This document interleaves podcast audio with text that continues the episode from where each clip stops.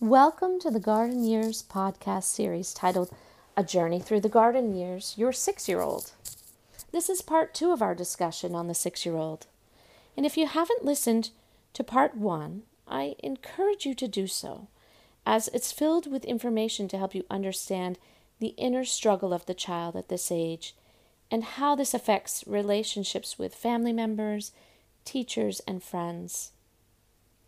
In this episode, we're going to discuss self care and the health of a child at six, as well as take a deeper look at how stress and anxiety reveal themselves.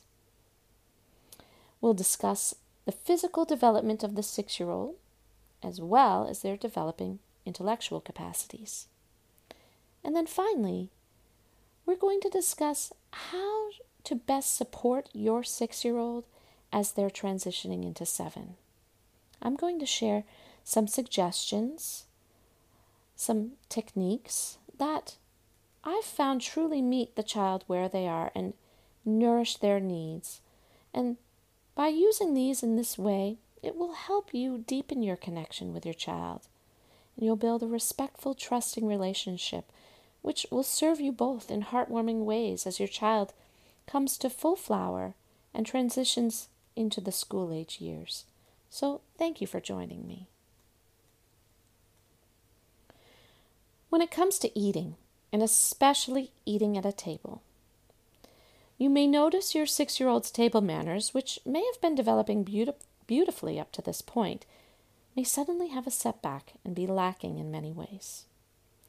And this setback can be very disappointing for many parents as they discover they return to the struggle they'd experienced in previous years constantly needing to remind their child how to be at the table, how to eat, how to be respectful.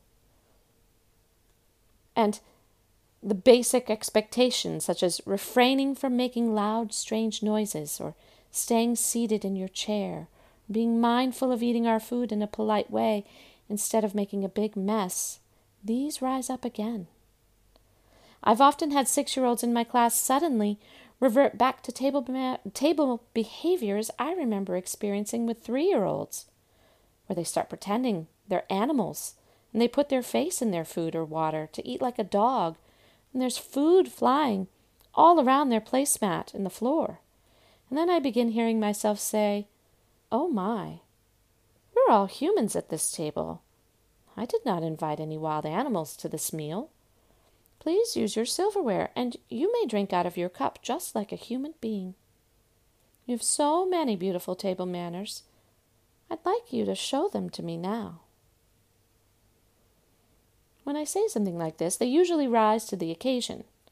But do not be surprised if your child begins stuffing as much food as they can fit into their mouth, and then talking with their mouth full of food as it falls all over the place.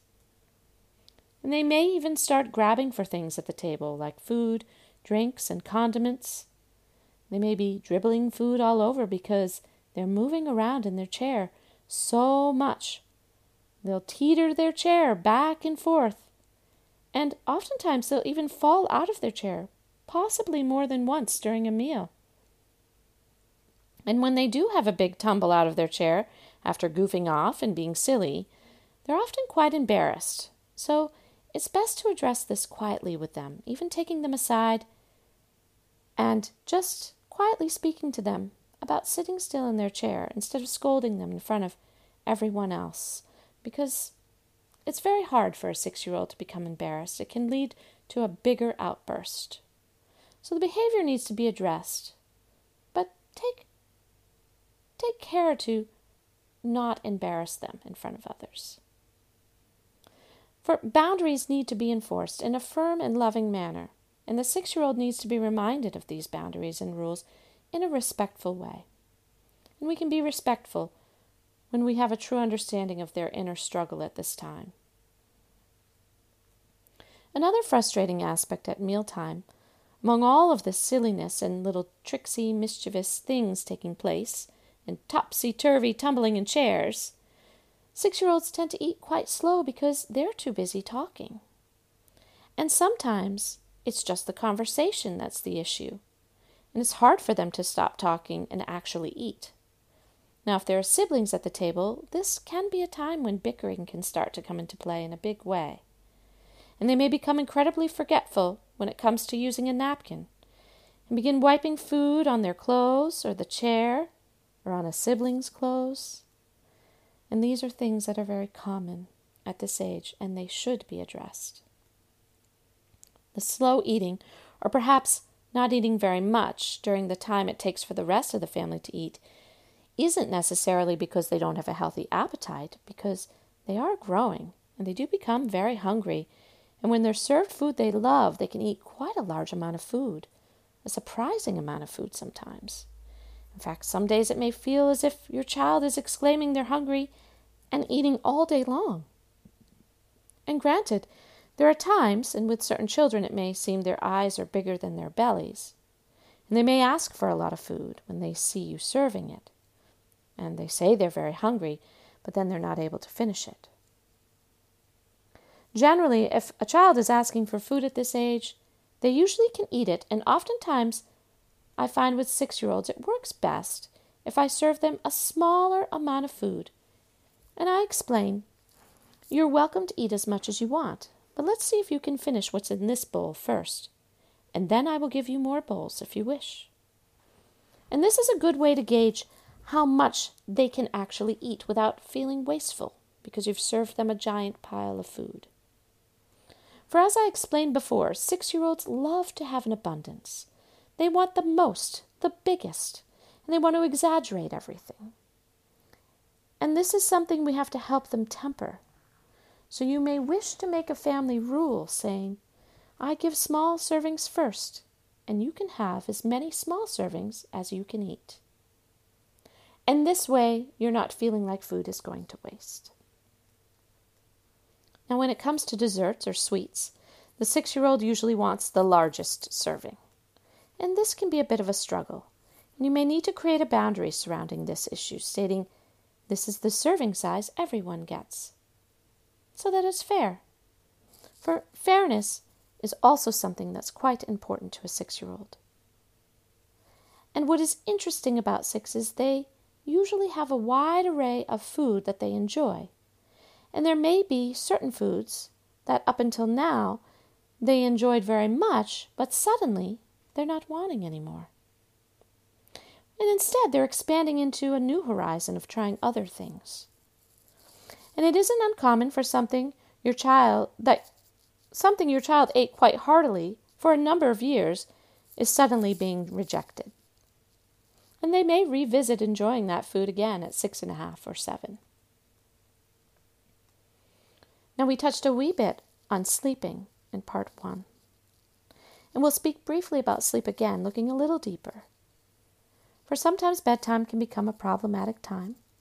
And it's quite interesting, many of the children who struggle with bedtime at six were previously very good at going to bed and following their routine without issue. And suddenly it becomes a little bit different at six. And it isn't because they're not tired, for most children at six are in full day school programs and are no longer napping during the day. And these children have had full days of both physical and intellectual activity and stimulation, and they're quite ready for bed at bedtime. But what's interesting is fears can bubble up at six. And suddenly they're finding the need for company when the lights are about to be turned off. And often they'll ask for their mother. But sometimes they can really give their mother a hard time at bedtime. And I'd mentioned in part one, when we discussed the relationship with fathers, that bedtime's a wonderful routine for fathers to take over at this age. And when these fears arise regarding shutting lights off, after not having such fears for a while. Father is a wonderful figure to be present for the child to help ease those fears. Now, most six year olds still relish in having a story before bed, and this can be a glorious moment for parent and child to share in a story.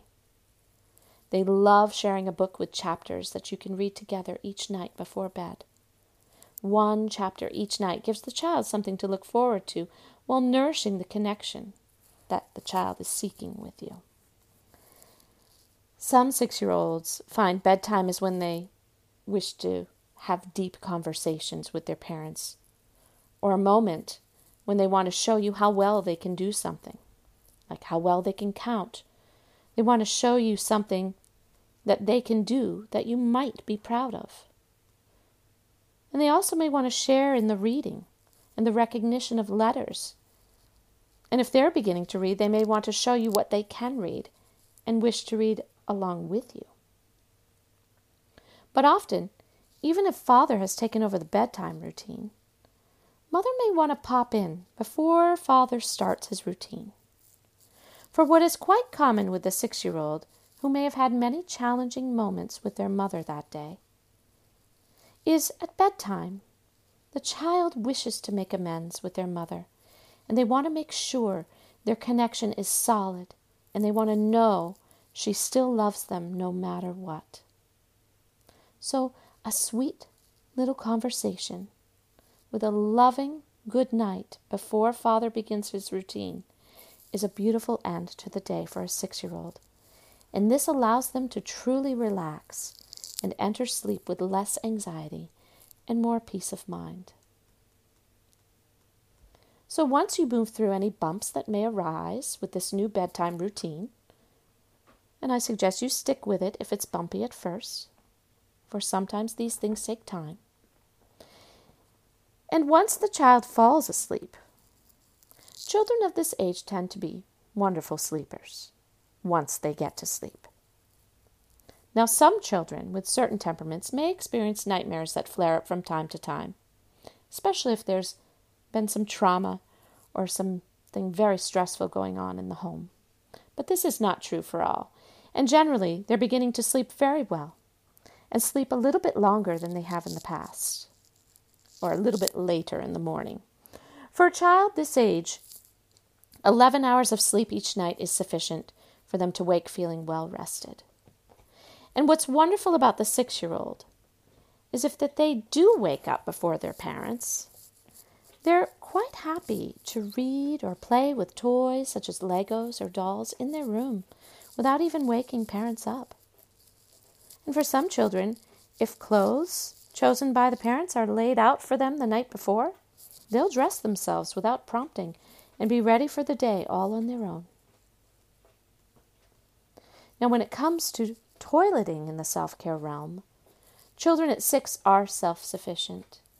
Boys do need reminders to pay attention when they're urinating in the toilet because they often can make a bit of a mess.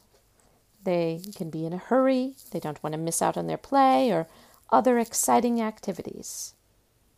But most children by this age are fairly comfortable doing what we call nature pees outside while on forest adventures and they're capable of doing this on their own with very little help. Sometimes help is needed if they're wearing winter clothing or outdoor clothing that's difficult to manage.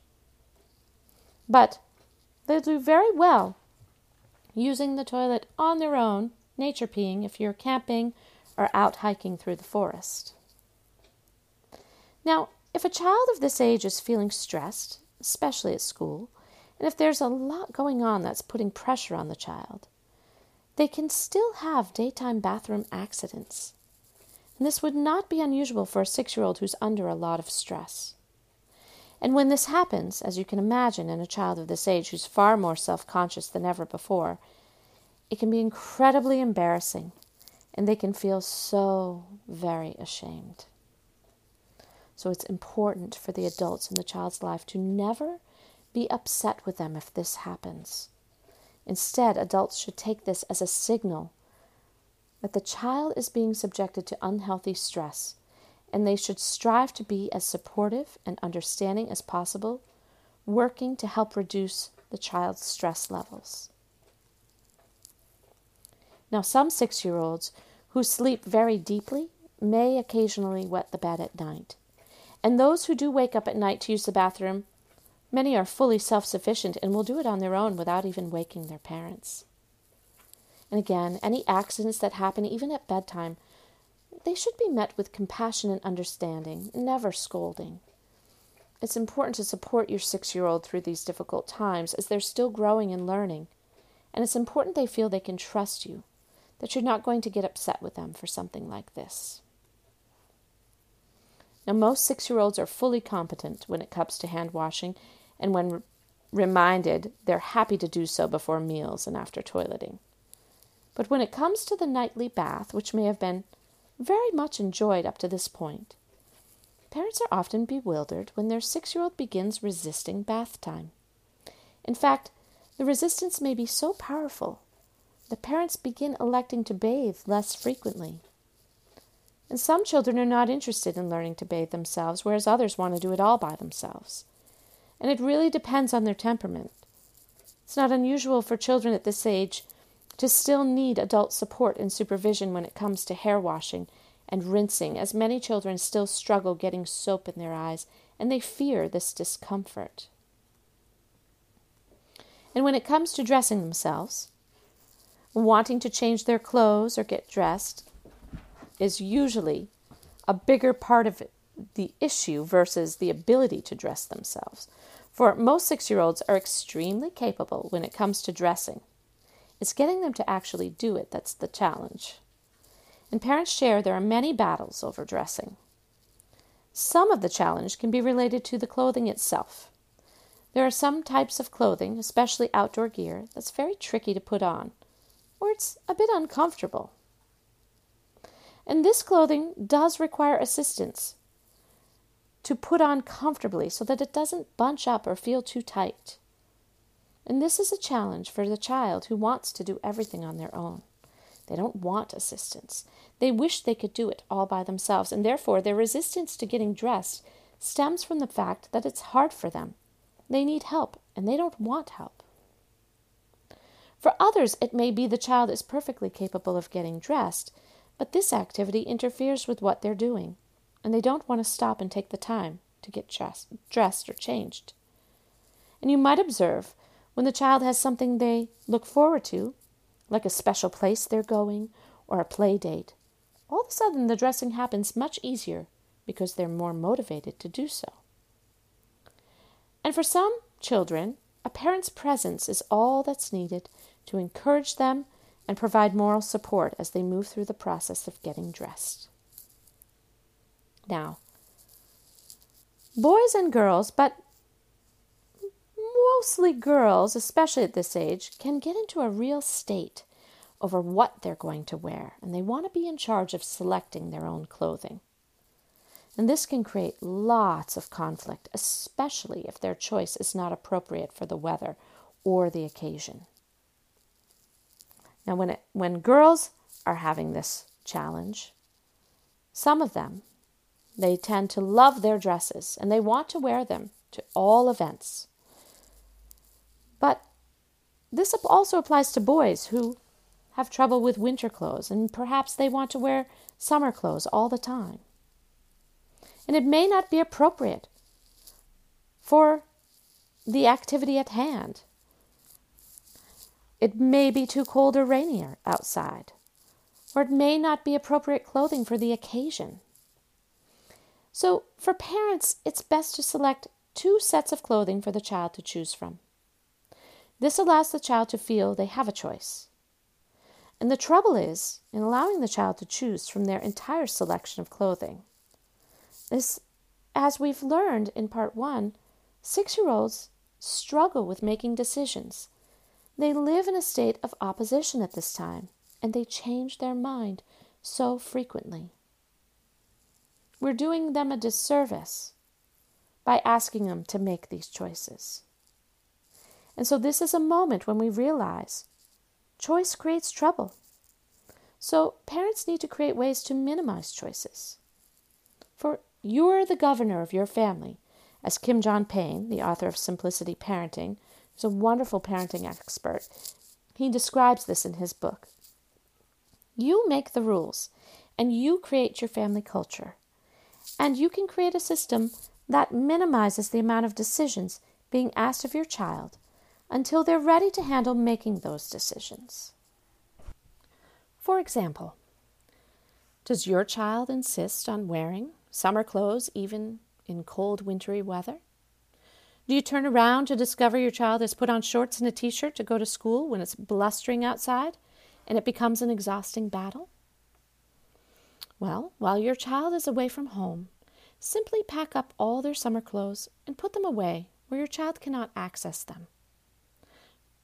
Place in their room only the clothes you approve of for the season. Lay out two outfits the night before school and tell your child they can choose between the two. Shoes can become an issue for both boys and girls. It can be difficult to get six year olds to wear shoes, and I'm a big believer in the importance of allowing children to be barefoot whenever possible and safe. For being barefoot aids in the development of the foot, as shoes restrict movement. It builds important neural pathways and aids in the development of the proprioceptive and vestibular systems of the body. And the act of grounding to the earth barefoot is so very healthy for all humans. But of course, there are times when shoes are necessary and important. Now, if you're comfortable allowing bare feet as much as possible, it's a wonderful gift for your child. For children have an inner drive to be barefoot for a reason. It's as if they intuitively know it's good for them and good for their phase of development. So, allowing barefootedness is not a bad thing where it is safe and where it's possible. But getting them to change into shoes when it's necessary to do so can be very tricky at this age. Hair can also be a problem for both boys and girls.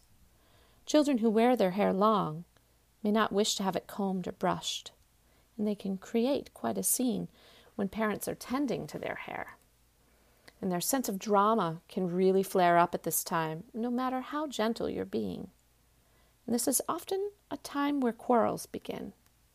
For children this age, their scalp seems to be extremely sensitive. And sometimes it's better to let them have some kind of distraction while their hair is being done. They could look at a favorite book or have something to do with their hands, such as model a bit of beeswax or clay while their hair is being brushed. Sometimes a wee distraction like this is all it takes to be able to move through the activity of hairbrushing more peacefully.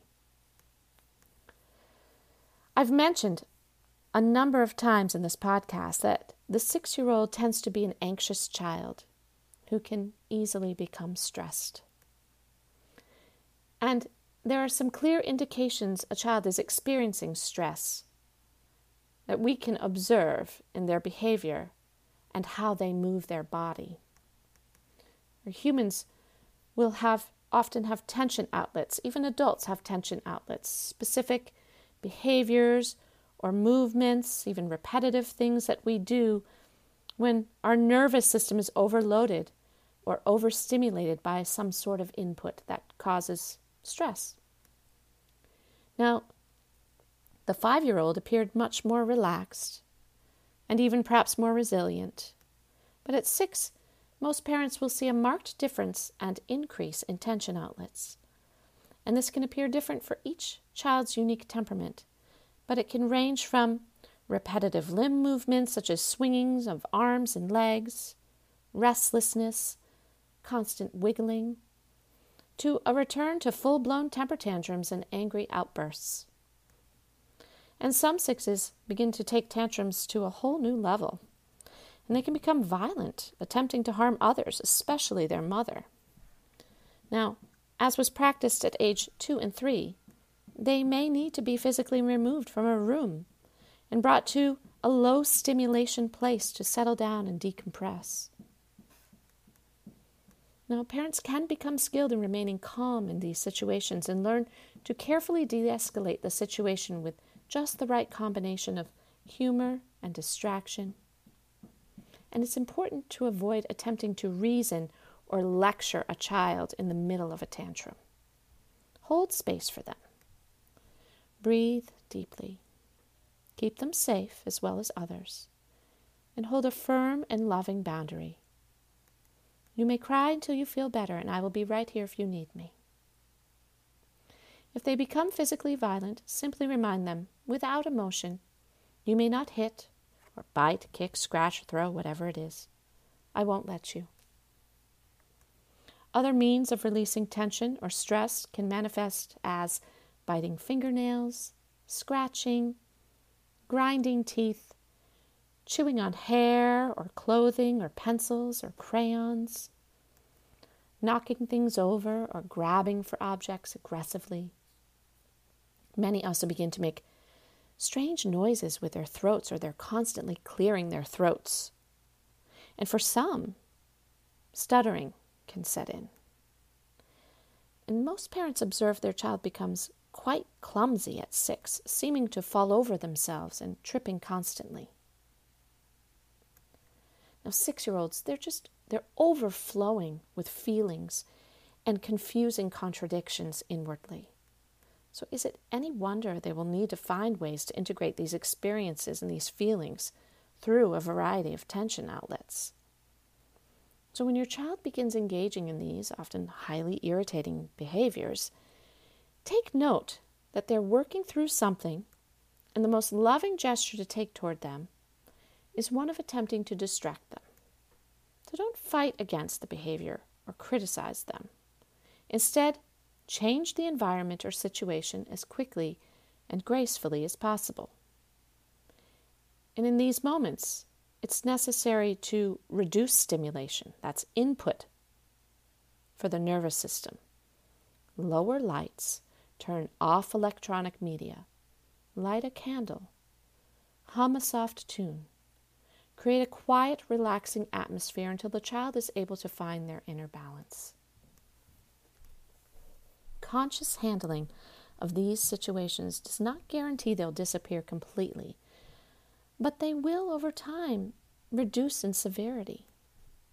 And these behaviors are your clue as parents that your child is overloaded and you must take action and protect your child from over demand.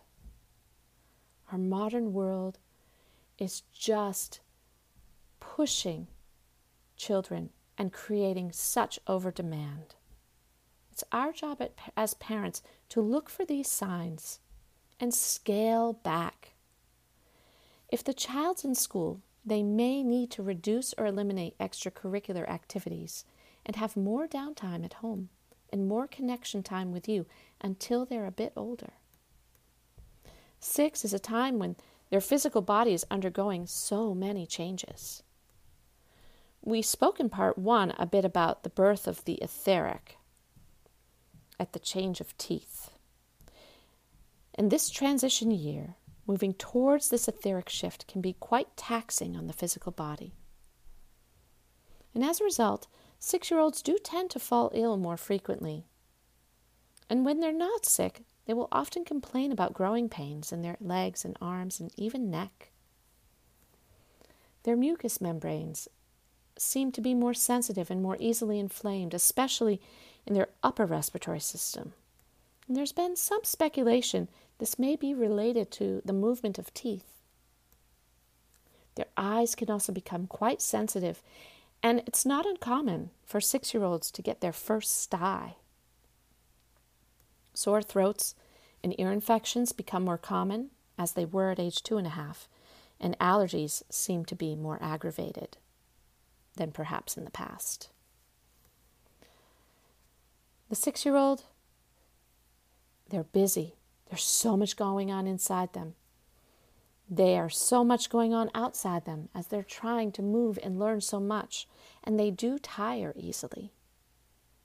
And sometimes, especially if they've been overstimulated with too much activity on weekends or evenings, sometimes the very thought of going to school may bring on a bellyache.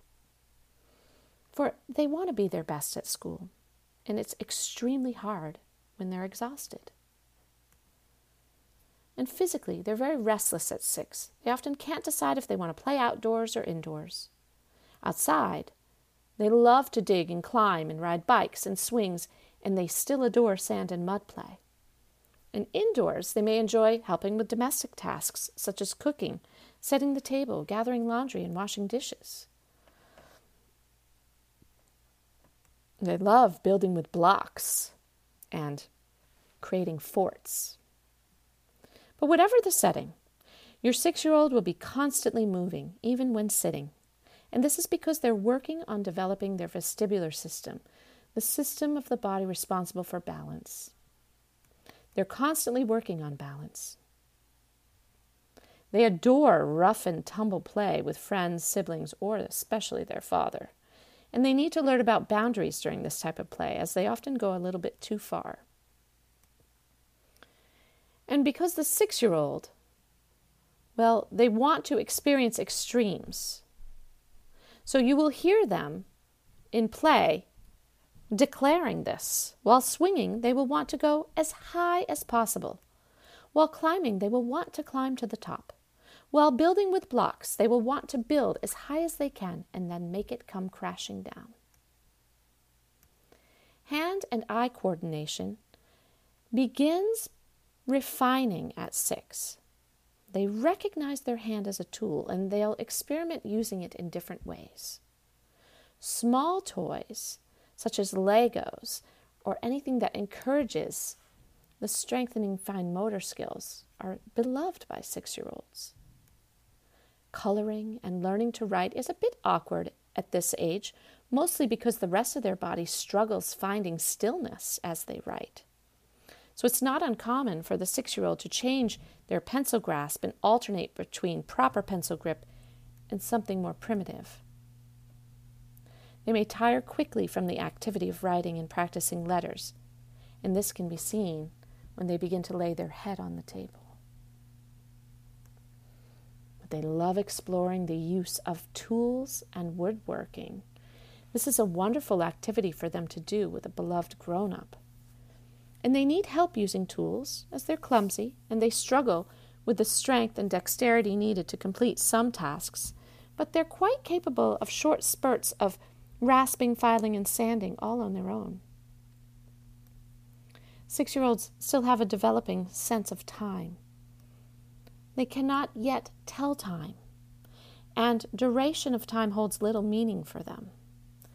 Cognitively, their minds are not yet developed to the point of being able to fully comprehend the abstract concept of telling time, so it's best to wait to teach about telling time until third grade. And since they're also unable to understand duration of time, giving them warnings such as you have five more minutes of play is ineffective unless a timer or bell are used to mark the end of five minutes. Now, with a regular old fashioned clock, they can learn which hand is the big hand and which hand is the little hand on a clock. And you can say to them, when the big hand is on the 12 and the little hand is on the 5, it's 5 o'clock, and that's our dinner time. And in this way, they can learn what time they must leave for school, what time they have dinner, and what time they go to bed. This six year old is learning about sequence. And they're able to learn about the sequence of seasons and holidays and birthdays. They love to hear stories about other periods of history, other times, but times that relate to them, such as when they were babies, or when their parents were young, or their grandparents. And when it comes to understanding space and time, emotionally, six is the center of their own world, as I described earlier. But intellectually, their consciousness is expanding, resulting in an interest in their town and state, their country, even planets and outer space. For at this age, they should learn about people from different places and what their lives are like and how they live versus geography and scientific facts. Those subjects and ideas should be saved for fourth grade and up when their intellect has developed in this realm and is ready to comprehend this sort of information. Instead, for now, allow them to live in the space of getting a feel for differences in people's lives and surroundings. And at this age, they're just beginning to learn to distinguish their left from their right hand, but they're still unable to do this on another person.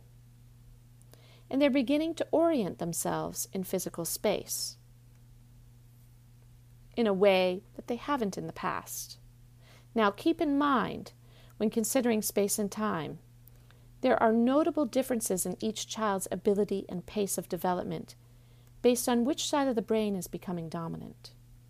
Right brained children will tend to be very well orientated in space, but not so much with time, whereas left brained children may be well oriented in time and less so when it comes to space. Now, most children at six can recognize and write the letters of their own name and even some words. They're slowly beginning to recognize some words they see printed at home or on signs or in stores. And they know all the letters of the alphabet, and they're developing a firm grasp for the sounds these letters make. Most six year olds love to practice printing letters. It's challenging for them, but they really want to learn. They may still need support and reminders on how to hold the pencil or stick crayon with the right grip. And most can print their whole name and the alphabet, and some are able to print their last name as well.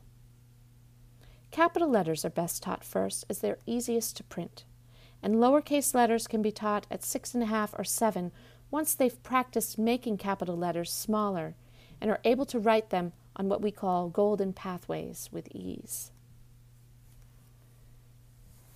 And nearly all six year olds are able to print numbers from 1 to 11, and some can print all the way up to 20. But numbers can be challenging for them, and they're often printed quite large. And six year olds need to practice their numbers, and eventually they'll be able to print them smaller on a golden pathway, just like their letters. Six year olds can usually count to 30 or more, but they may tell you they can count to a million. And many can add correctly up to 10 and subtract correctly within 5. They usually have great fun working with numbers and playing math games with manipulatives. And math can come easier to some six year olds than reading. Each child will develop these capacities at somewhat different rates. So, as you can see, the six year old delights in learning so many new things, and their world is expanding and they're transforming in so many ways. And when it comes to some of the challenges we've discussed that you may experience with your six year old, there may not be another age at which the use of effective techniques is needed more. For the right technique in dealing with a difficult six year old can be so rewardingly effective. Now, I do not guarantee effectiveness for all children with the suggestions I mentioned here, but I can say that these techniques have worked beautifully for so many parents in the past, and the chances are they'll work well for you too. And if they don't work at first, I wouldn't throw it away. Consistency is the key. So it sometimes feels like a miracle to witness a fire breathing six year old transform into a joyful companion merely because you were able to say or do the right thing at the right moment. And when it comes to supporting your six year old, the first technique I will mention is praise. Now, remember, I mentioned the six year old fears disappointing those close to them. They crave praise, they yearn for it. And although it may feel challenging on some days to find something to praise, if you truly strive, you can find something, even if it is small, such as, I'm very proud of you for putting on your pajamas. You're so good at dressing yourself. It would be a wonderful gift for your child if each parent finds one thing, but something genuine, to praise their child for each day. We don't need to smother them with shallow praises, good job, good job, every time we speak. Make the praise genuine. Praise them for something they can do now and do well that perhaps they couldn't do a year ago. This helps them feel seen. My next suggestion has to do with chances. And since the six year old is in a phase of opposition and may often meet your request with no, you may want to ignore the rudeness and meet it with a response such as, Well, it sounds like you may need three chances to put on your shoes, or whatever it may be. For three is the magic number at this age. We do many things in threes. And next, proceed with your request again and again until you've reached the third time and most of the chi- time the child is instantly diffused and appears relieved to not need to battle it out. and they will often relish in using up each chance and then complete the task on the third request without resistance. Now, this may not work if your child is resisting something that is overstimulating them. If you're making a request for them to do something that they feel within themselves they can't bear to do because they are too tired. And then, as a parent, you may want to take a look at what you're asking of them and see if you might want to make a change. Now, sometimes counting will work since the child has a love for counting at this age. And the keys to count without anger or emotion. You may want to phrase it something like this Well, let's see if you're able to do whatever it is. By the time I count to ten, I'm not sure if you can. Let's see. Ready, steady, go. And then begin to count slowly. This gives the child a pause as they gather themselves, and you're able to slow your counting down to meet their pace while holding faith in your heart that they can and will. And you bring a little joy to the moment. For bigger tasks, such as cleaning up toys, you may want to set a timer that's set so they can see the countdown. For some children, this works well, and there are some temperaments who could care less, so this may be an experiment. I would say if your child's showing a fascination for time, this will work.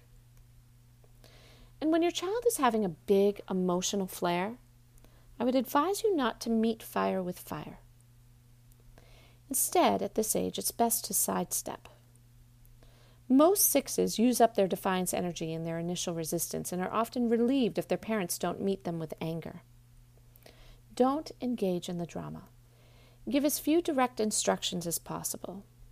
I find myself without emotion simply saying, when I'm met with extreme defiance, I did not give you a choice.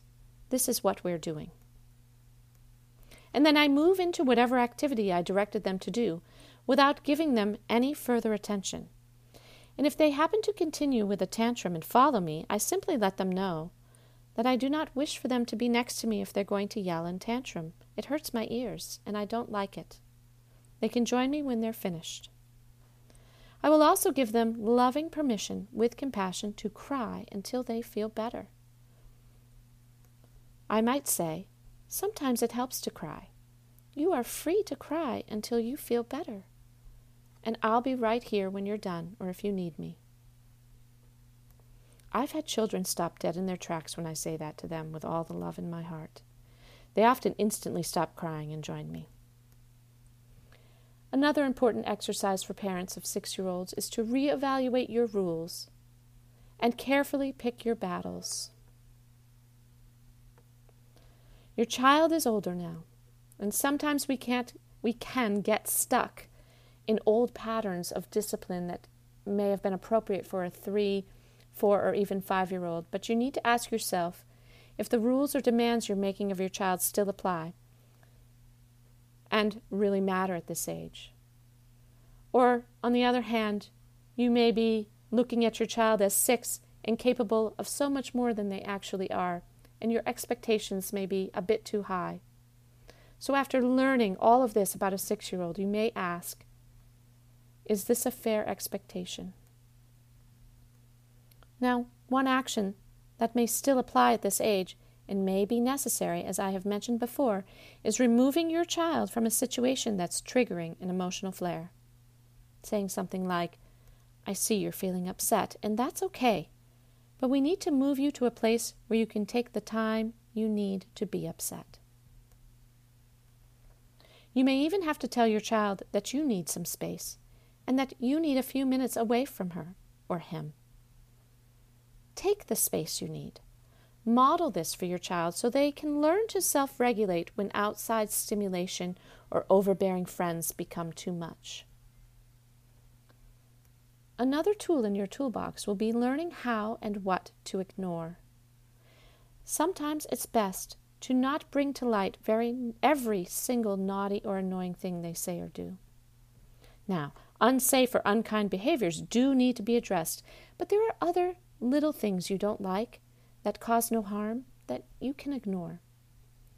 For punishment does not tend to improve behavior at this age, so it's best to use punishment less and only for serious behavior.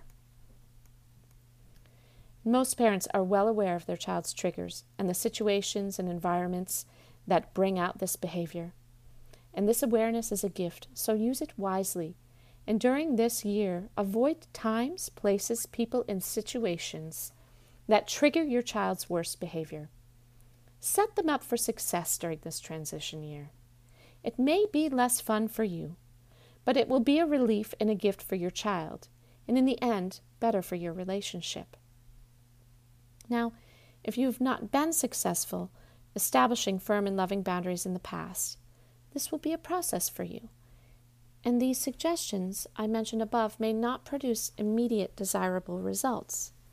And if this is the case for you, I encourage you to be steadfast in your commitment to create and enforce boundaries in a loving yet firm way.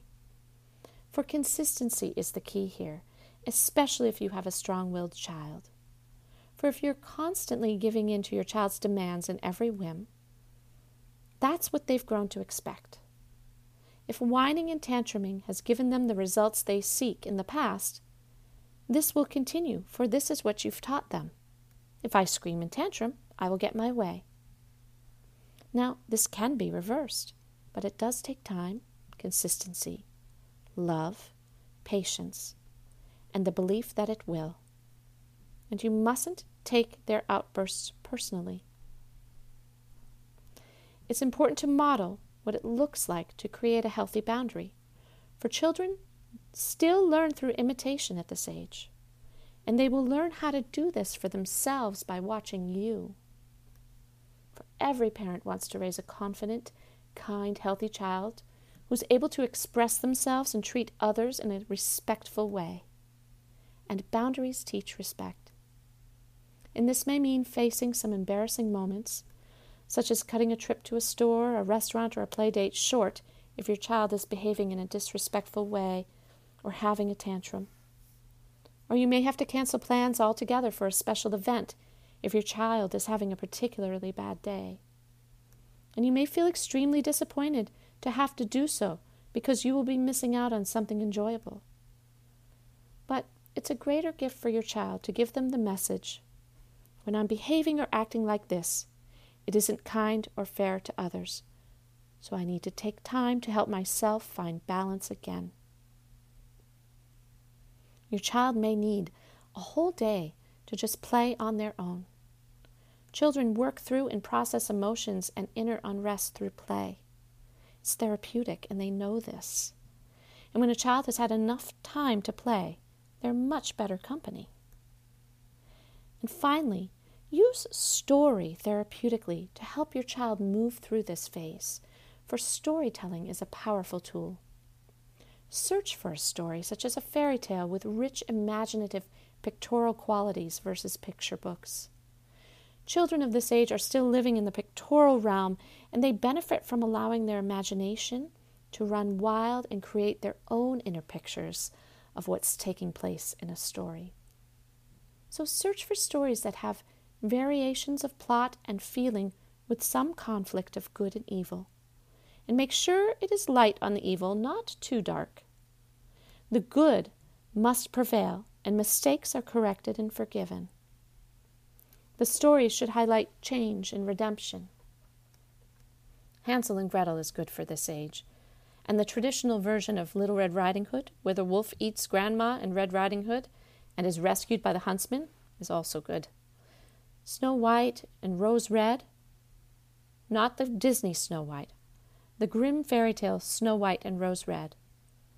Also, Star Money, Jack and the Beanstalk, and any good any story that has the good child, bad child element. Stories like these show that the spiritual world is hidden where you least expect it in a little bean or an old woman who asks for simple kindness. And there are many, many more that meet these needs for the child and can work in a therapeutic way. And if you're struggling to find something, just send me an email and explain the behavior you're hoping to meet through story, and I'm happy to share some with you from my library. So, I want to thank you for joining me as we explored the enthusiastic, fun loving, transforming six year old. I hope this information helps you find ways to connect more with your child and navigate this important year with more confidence. If you have any questions or if you wish for more guidance customized for you and your child, please don't hesitate to reach out to me. I love working with children and families and helping them to deepen their connection and live more harmoniously. So I leave you now with a wish that you hold peace and joy in your heart.